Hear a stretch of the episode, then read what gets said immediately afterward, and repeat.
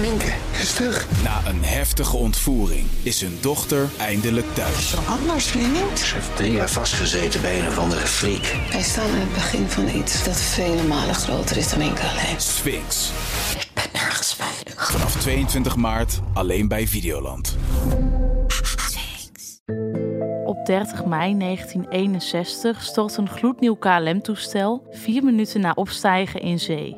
Niemand overleeft de klap. En later besef je pas dat er heel weinig over is bekendgemaakt. Dit is een verhaal over botsende belangen. Het lijkt wel een betonnen muur waar je niet doorheen komt. De wil om te accepteren en toch altijd blijven zoeken. Alles wil je weten.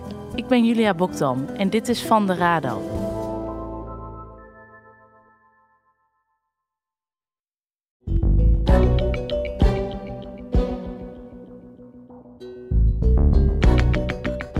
Je luistert naar De Stiefmoedermoord, een podcast van het AD. In 1986 bekent de 15-jarige Samir de moord op zijn stiefmoeder en wordt hij veroordeeld tot een lange gevangenisstraf. Alleen, kort daarna beweert hij onschuldig te zijn. Terecht of niet?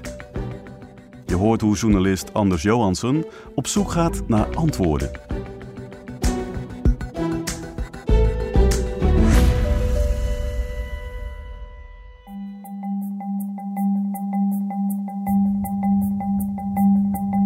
Zoals je hoorde in de vorige afleveringen, vind ik het moeilijk voor te stellen dat Samir een motief zou hebben voor de moord op zijn stiefmoeder. Maar ook het motief voor zijn vader is niet heel sterk. In de klinieken denken de psychiaters in eerste instantie dat Samir door zijn vader is gedwongen om de moord te plegen. Maar om een moordenaar te kunnen aanwijzen, heb je bewijs nodig. En Samir was verteld dat er geen materiaal meer was om opnieuw te onderzoeken. Maar toen ik begon met mijn onderzoek, kreeg ik een verrassend telefoontje van forensisch onderzoeker Sonny Björk. Ja men hej Sonny, jag skulle precies ringa dig. Hey Sonny, ik wilde je net bellen. Ik kreeg een ander telefoontje en ik kon niet... eh, nou ja, ik zag dat je me gebeld had. Ja, ja, ja ik, ik sprak met het hoofdbureau. Het bewijsmateriaal is er nog steeds. Het is daar gearchiveerd. Wat? Echt waar? Ja. Ze wilden alleen niet zeggen wat. Het nieuws van Sonny Björk is verrassend. Er is dus nog wel materiaal. Maar wat het precies is, moeten we laten uitzoeken.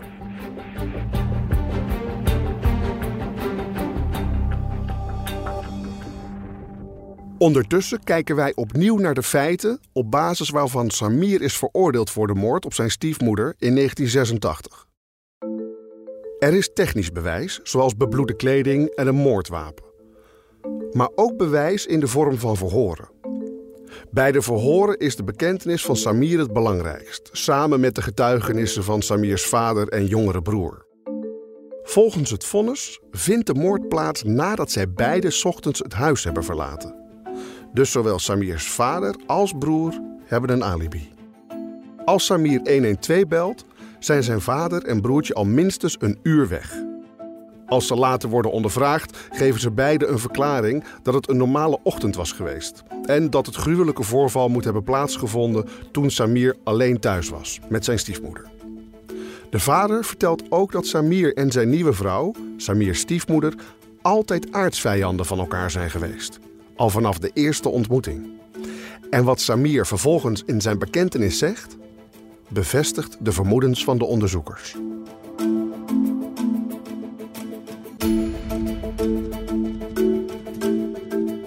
Het is me in ieder geval duidelijk dat er genoeg redenen zijn om de 15-jarige Samir te vervolgen. Vanuit het oogpunt van de onderzoekers is hij zelfs de ideale dader. Hij belt en geeft zichzelf aan. Hij is aanwezig op de plaats delict samen met het moordwapen. Hij opent vrijwillig de deur voor de politie en laat zich gewillig arresteren.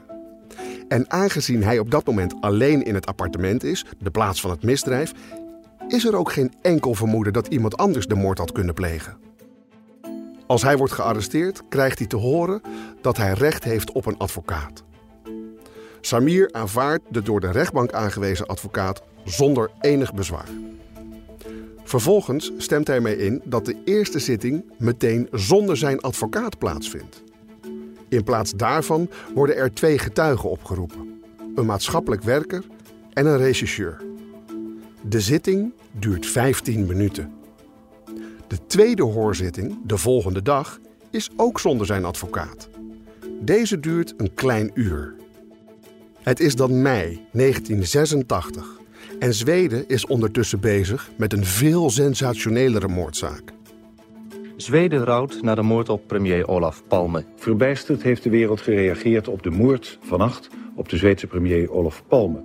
De man die zijn leven lang actief was voor de vrede. kwam geweld De politie in Stockholm staat onder grote druk. Het Zweedse publiek verwacht resultaten. Honderden politiemensen zijn betrokken in de jacht op de moordenaar van Olaf Palme. Overige misdaden komen terecht op bureaus van agenten die overblijven. De stapel met onopgeloste zaken groeit gestaag en een aantal zaken wordt zonder verdere actie gesloten.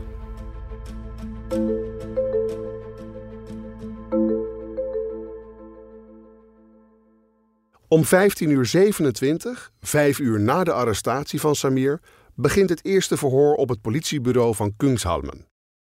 Samir herhaalt dezelfde bekentenis die hij aflegde tegenover de agenten die als eerste te plaatse waren. Hij legt in detail uit hoe hij zijn stiefmoeder heeft neergestoken.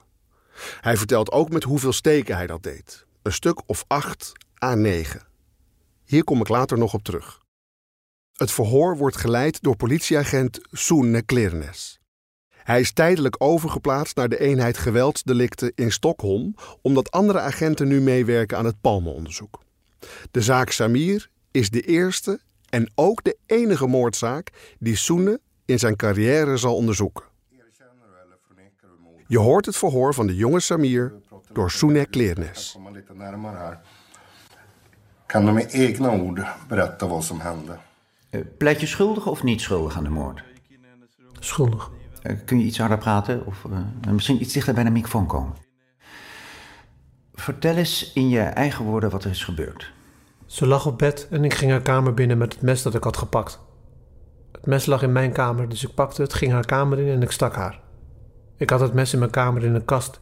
Ik ging haar kamer binnen en doodde haar. Wanneer is het gebeurd? Vanmorgen. Was het een eh, plotselinge opwelling waardoor je... Ik wilde dit eerder al doen. Zijn er in het verleden controversies geweest tussen jullie? W- Wat bedoel je daarmee? Maakt jullie veel ruzie? Elke dag zijn we het oneens. Ook al doe ik niets. Ze schreeuwt tegen me terwijl ik niks verkeerd doe. Ik kan nergens heen, het is de hele tijd zo. Ze heeft de pik op mij. Ze is je stiefmoeder, correct? Ja. Zijn de ruzies al sinds je vader en zij getrouwd zijn of is het pas sinds kort zo? Pas sinds kort. Toen ik bij hen introk, dacht ik dat ze leuk was, maar ik heb gewoon geen idee wie ze is. Het is gewoon. Ja, ook al doe ik niets, ze schreeuwt tegen me. Ik weet het niet, ze moet mij gewoon de hele tijd hebben. Wanneer besloot je haar te doden? Vroeg of laat zou ik het gedaan hebben. Heb je er gisteren over nagedacht om het vandaag te doen? Ja, Wat ging er toen door je hoofd? dat ik haar zou vermoorden zodra mijn vader naar school ging. Dus je vader ging vanmorgen naar school? Ja, Weet je hoe laat ongeveer? Nee, dat weet ik niet. Misschien half acht, ik weet het niet zeker. Rond die tijd. Ja, En toen waren er nog maar twee mensen in het appartement. ja later toen mijn broertje ook vertrokken was. Dus jij en je stiefmoeder waren alleen. Ja, Sliep ze? ja, ze sliep. Eh, ging je eerst iets anders doen of ben je meteen het mes gaan halen? Ja, Dus je hebt het mes vast. Eh, is jouw kamer aan de andere kant van het appartement? ja, achterin. Oké, en toen ging je met het mes in je hand Ja, naar haar kamer. naar haar slaapkamer, bedoel je? Ja, En sliep ze toen je binnenkwam? ja. Dat, dat weet je zeker? Wat, heb je toen gedaan? Ik haalde de deken van haar af en stak haar neer. Meteen? Ja, Heb je niets tegen haar gezegd? nee, want ze ligt meestal op haar rug. Hoe, hoe lag ze nu? Normaal ligt ze altijd op haar buik, maar toen zag ik dat ze op haar rug lag, dus kon ik haar meteen steken. Heb je haar vaak gestoken? Ja, Werd ze daardoor wakker? ja, ze begon te schreeuwen en met haar armen en benen te zwaaien. Eh, Schreeuwde ze veel? Eh, wat schreeuwde ze? Ze bleef om hulp schreeuwen. Heb jij iets tegen haar gezegd? Nee, niets. Je ging gewoon door. Ja, Heb je enig idee hoe vaak je haar hebt gestoken? ik begon gewoon. Acht, negen keer, ik weet het niet. Zag je waar je stak? Ja, hier, hier en toen hier. Dus aan de voorkant, in haar borst? Ja. Alltså i bröstkorgen på framsidan. Ja, jag kunde inte gjort det förut. Het verhoor van Samir had veel beter voorbereid kunnen worden. Met betere vragen. Het ging nog een tijdje op deze manier door.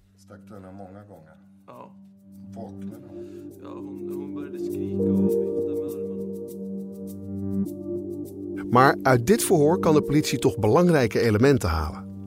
Samir vertelt hoe vaak hij heeft gestoken. En dat aantal komt overeen met het aantal dat de ambulancebroeders hadden genoteerd. Door de bekentenis van Samir sluit de politie alternatieve daders volledig uit. Hij vertelt dat hij wachtte tot zijn vader en jongere broer beide naar school waren gegaan. De vader volgt op dat moment volwassenenonderwijs. En als de vader en het broertje worden ondervraagd, bevestigen zij zijn verklaring. Ze zijn die ochtend inderdaad zoals gewoonlijk naar school gegaan. Het misdrijf moet dus hebben plaatsgevonden toen Samir alleen thuis was. Als de politie hun getuigenissen controleert, blijken ze te kloppen. Wanneer Samir de alarmcentrale belt, zijn zijn vader en broertje beide al minstens een uur op hun school. Getuigen kunnen dit bevestigen.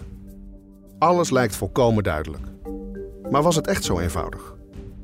Neem bijvoorbeeld de getuigenis van een lerares van Samirs vader, Ingvar Feinsilber. Zij werkte destijds bij een school voor volwassenenonderwijs in Bromma, een stadsdeel van Stockholm. Wat zij vertelde zal destijds bij niemand de wenkbrauwen hebben doen fronsen. Maar met de informatie die we nu hebben, is er wellicht toch reden tot twijfel.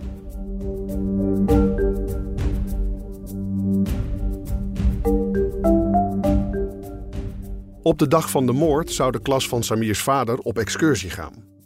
Toen de vader aankwam, was Ingvar Feinsilber al begonnen met het geven van instructies aan de leerlingen. In haar verklaring zegt ze: Hij leek een beetje onrustig, wat hij normaal gesproken niet was, en een beetje gehaast. De school startte om half negen ochtends, maar ze had het idee dat hij even na half negen aankwam. Verder merkte ze niets ongewoons op. Maar bij nader inzien was deze ochtend misschien niet een gewone ochtend. De vader was die dag ongeschoren, gehaast en een beetje te laat. Was het puur toeval dat hij op de ochtend dat zijn vrouw werd doodgestoken in hun huis ongeschoren, gehaast en te laat was? Of had hij toch iets met de moord te maken?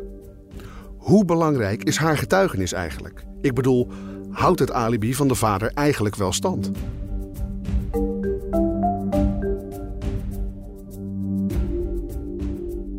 Ik zie dat het interview met de lerares twee weken na de moord plaatsvond.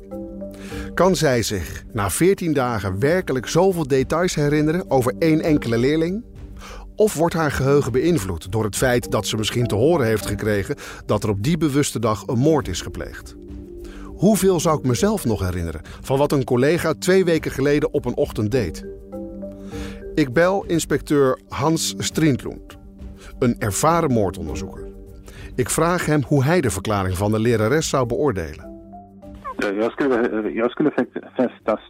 Det. Ik zou er zeker serieus naar kijken, absoluut. Je maakt een tijdlijn van alles wat er is gebeurd en idealiter levert dat een waterdicht alibi op, waarmee je een verdachte kunt uitsluiten. Je zou je kunnen afvragen of deze persoon een waterdicht alibi heeft. Hij, hij kwam naar school natuurlijk, dus wat maakt het uit dat hij een beetje anders is dan normaal? Soms vergeet je gewoon te scheren. Daar kan een logische verklaring voor zijn. Misschien liep de kat weg of vergat hij zijn mobiele telefoon, hoewel je die op dat moment nog niet had. Uh, maar je kan daar op zich geen conclusie uit trekken. Anders zou iedereen die ongeschoren op straat loopt een misdaad begaan kunnen hebben. Maar ik zou dit wel grondig onderzocht hebben om vast te stellen of hij de waarheid vertelde.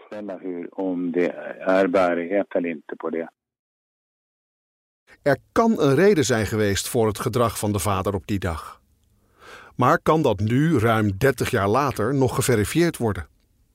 Ik vraag me namelijk steeds af of het alibi van de vader standhoudt. Inspecteur Hans Trindloed vindt het gedrag op zijn minst opmerkelijk, omdat het op deze dag afwijkt van de norm. Maar ook daar kan een volkomen logische verklaring voor zijn.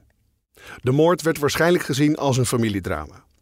De politieterm voor ernstige geweldsdelicten waarbij het slachtoffer en de dader verwant zijn. Bij het doorzoeken van mediaarchieven vond ik slechts één klein artikeltje over de zaak. Een berichtje ergens onderin de krant Dagens Nyheter. Zes zinnen. Meer werd er niet aan besteed. Maar zo was het nou eenmaal. Een familietragedie was geen nieuwsverhaal. Het was niet iets waar lezers belangstelling voor hadden. En bij de politie en de nieuwsredactie van destijds was dat niet anders. Bovendien was er ook nog de Palmenmoord. Dus niet alleen de politie, maar ook journalisten hadden nauwelijks aandacht voor andere zaken.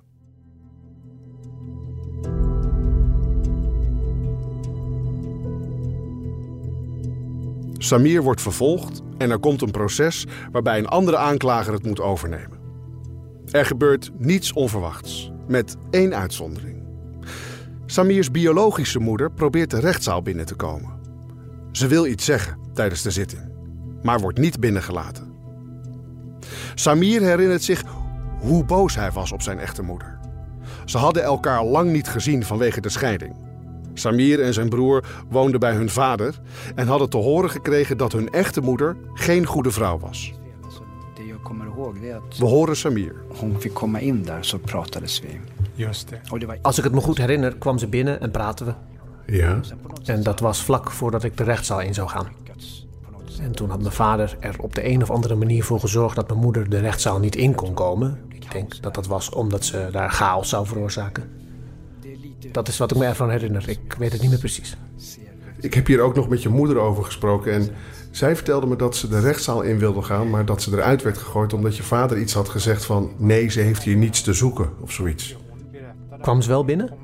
Nee. Hoe dan ook, Samir wordt veroordeeld. De rechtbank oordeelt dat zijn bekentenis strookt met het gepresenteerde bewijs. Om veroordeeld te worden is enkel een bekentenis alleen niet genoeg. Het moet worden ondersteund met bewijs, zodat er geen twijfel meer is of de verdachte de misdaad daadwerkelijk heeft gepleegd. In de ogen van de rechtbank is er geen enkele twijfel. Samirs advocaat, Bertil Falstrom, lijkt ook niet te twijfelen. Als ik zelf de documenten bestudeer, probeer ik het vanuit twee verschillende perspectieven te bekijken. Want, zoals je je wellicht herinnert, trekt Samir een jaar na zijn vonnis zijn bekentenis in en zegt hij dat zijn vader de echte dader is. Dus ik ga kijken of er bewijs voor of tegen een van de twee versies is. Of ik bewijs kan vinden dat Samir de moord heeft gepleegd, of dat het zijn vader kan zijn geweest.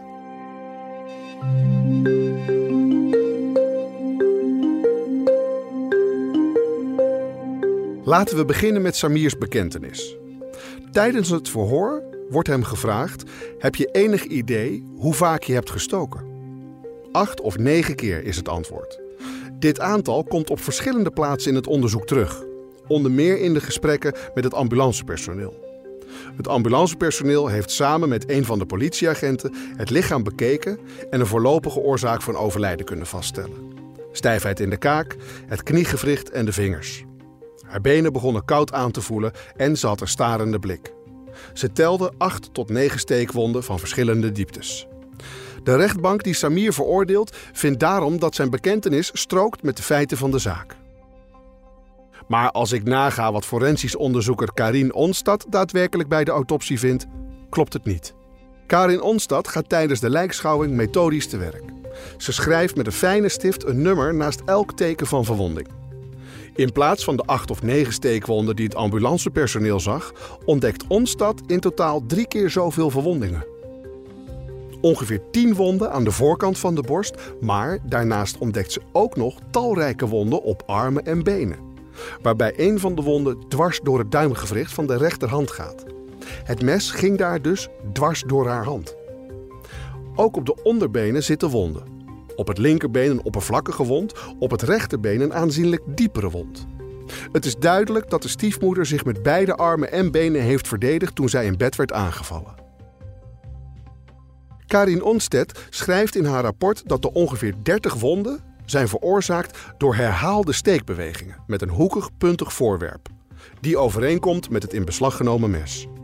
Dus volgens het autopsierapport is het werkelijke aantal messteken ongeveer 30. Ik vraag me af hoe dit zo'n groot verschil kan zijn en of de rechtbank het autopsierapport überhaupt heeft gelezen. Volgens gepensioneerd forensisch onderzoeker Sonny Björk, een van de meest vooraanstaande Zweedse deskundigen binnen zijn vakgebied, is het niet ongebruikelijk dat rechtbanken uitspraken in een verhoor belangrijker vinden dan technisch bewijs.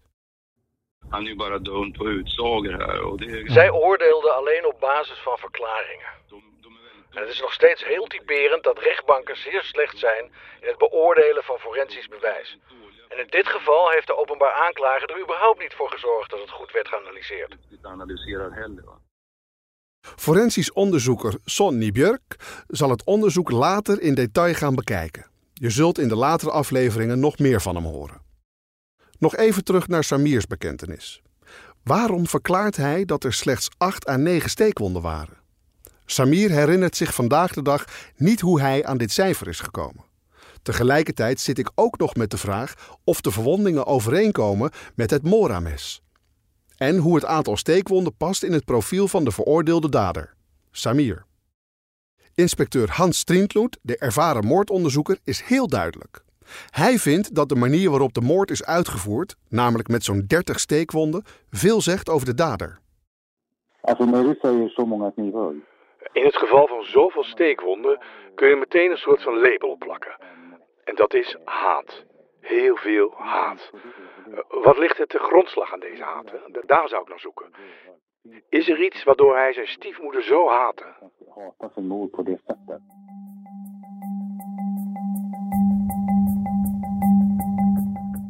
En dus hebben we nog een vraag. Wie kan zo'n haat gevoeld hebben? Is het mogelijk om daarachter te komen? Is dat ergens gedocumenteerd? Een andere factor die zwaar weegt bij de veroordeling van Samir is het feit dat hij een wond aan zijn rechterhand heeft. Dit wordt als technisch bewijs tegen hem aangevoerd. Mora-messen uit die tijd hebben geen bescherming aan het handvat die ervoor moet zorgen dat je hand niet naar voren kan glijden over het lemmet. Wanneer dit soort oudere modellen wordt gebruikt bij geweldsdelicten, is het gebruikelijk dat de dader zichzelf op die manier verwondt.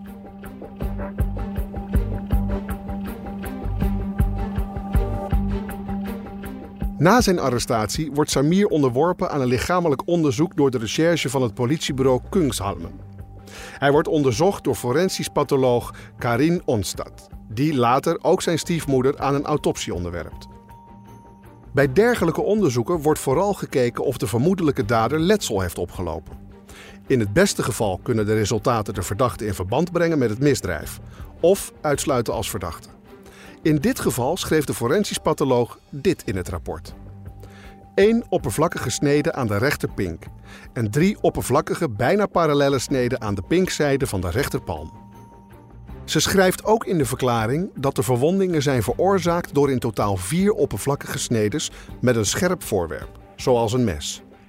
Ten slotte schrijft de arts dat de verwondingen heel goed kunnen zijn veroorzaakt doordat Samir zelf een mes heeft gebruikt op de beschreven wijze. De deskundige zegt dus dat Samir zich hoogstwaarschijnlijk tijdens de aanval met het Mora-mes heeft gesneden, zoals hij ook tijdens de voorlopige verhoren verklaart.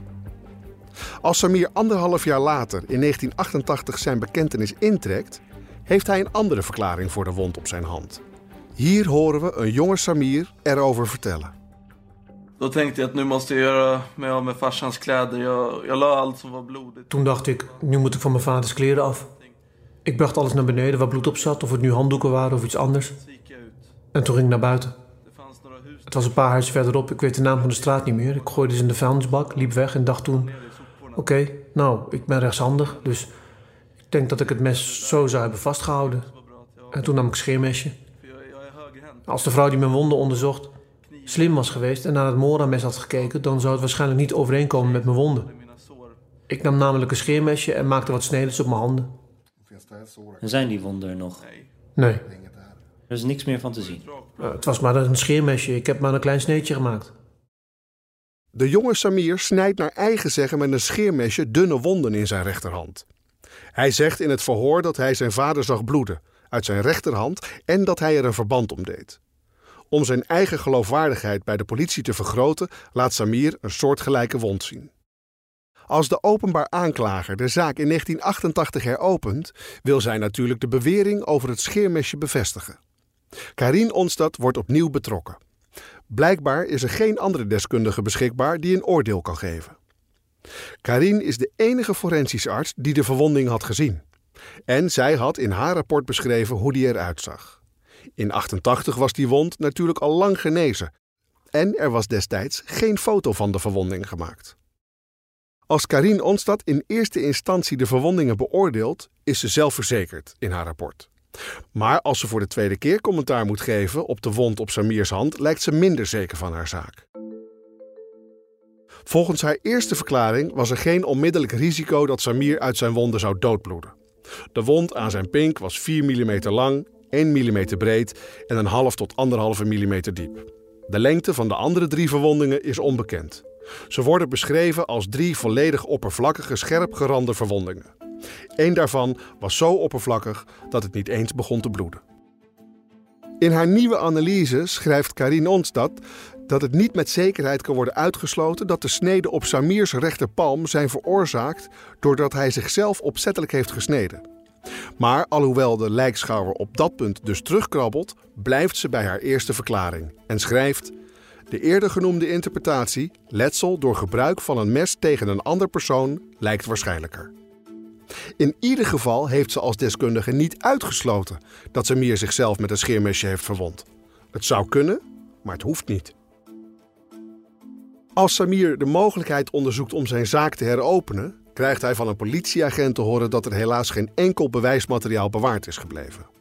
Toen ik startte met mijn onderzoek, was deze optie dus uitgesloten. Advocaat Sagon de Baso had ook geen hoop nog iets te vinden. Maar Sonny Björk vond dat het toch nog eens onderzocht moest worden en bood aan dat te doen. En toen kwam dit telefoontje. Eh, jo, jag pratade med dem på roten. Eh, Ik sprak met het hoofdbureau. Het bewijs is er nog steeds. Het is daar gearchiveerd. Ze wilden niet zeggen wat het was en dat vind ik wel opmerkelijk. Maar het is er tenminste en dus is het de vraag hoe we verder gaan met het analyseren van wat er is. Maar dat is waarschijnlijk meer iets voor zijn verdediging om te beslissen. Dus het mes en de lakens en de kleren.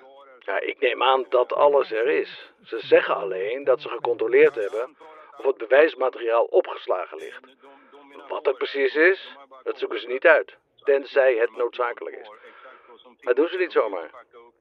Dus daar kunnen ze geen antwoord op geven. Maar het is wel waarschijnlijk dat wat er op de lijst staat, dat dat er nog is.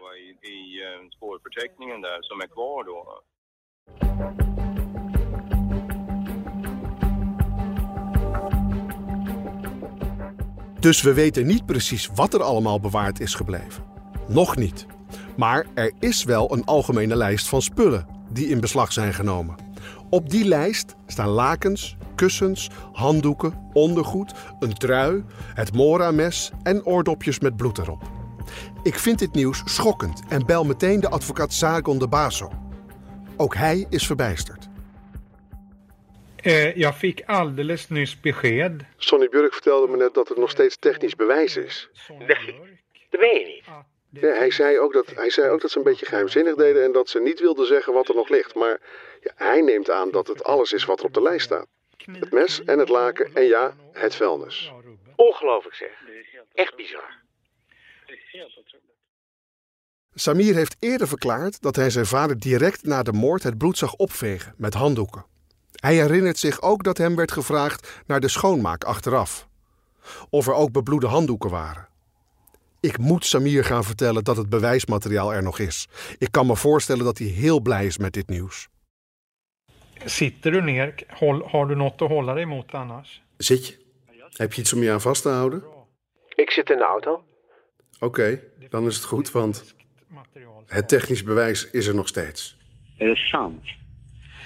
Är det sant? Echt waar? Meen je dat?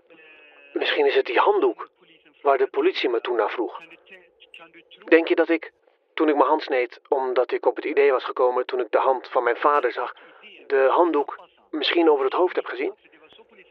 Dat vroeg de politie namelijk. Ze vroegen of het mogelijk was dat mijn vader zijn bloed afgeveegd had aan een handdoek en dat ik dit bewijsmateriaal miste. Ik zei dat dat heel goed mogelijk was.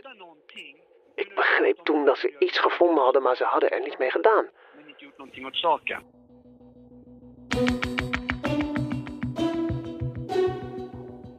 Dus we hebben een onofficieel bericht dat er nog bewijsmateriaal voorhanden is.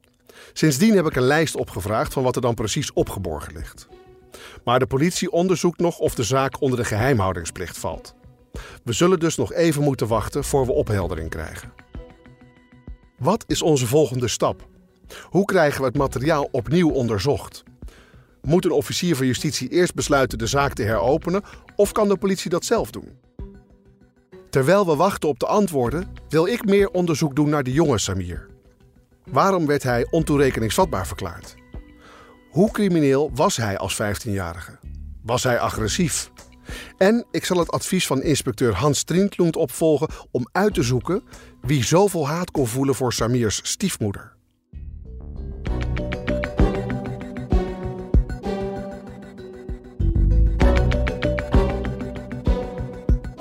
Je luisterde naar De Stiefmoedermoord. Ben je benieuwd naar de andere podcast van het AD? Je vindt ze allemaal op ad.nl/slash podcast.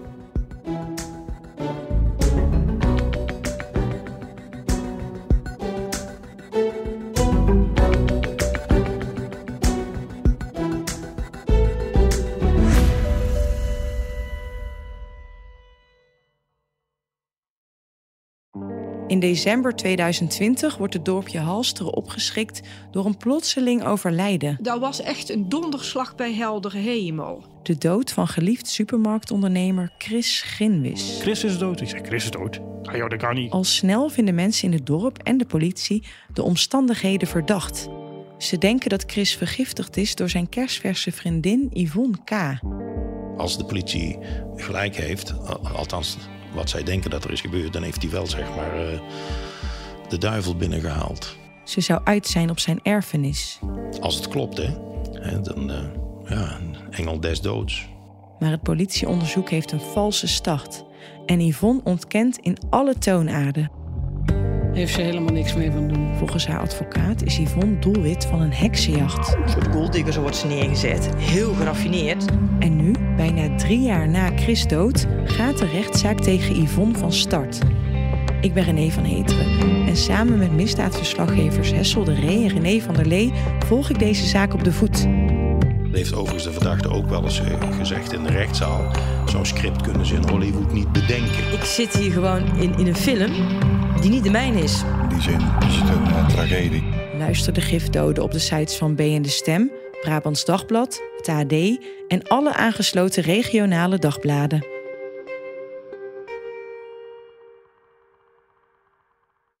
Minke is terug. Na een heftige ontvoering is hun dochter eindelijk thuis. Zo anders, vriendin. Ze heeft drie jaar vastgezeten bij een of andere freak. Wij staan in het begin van iets dat vele malen groter is dan enkel alleen. Sphinx. 22 maart alleen bij Videoland.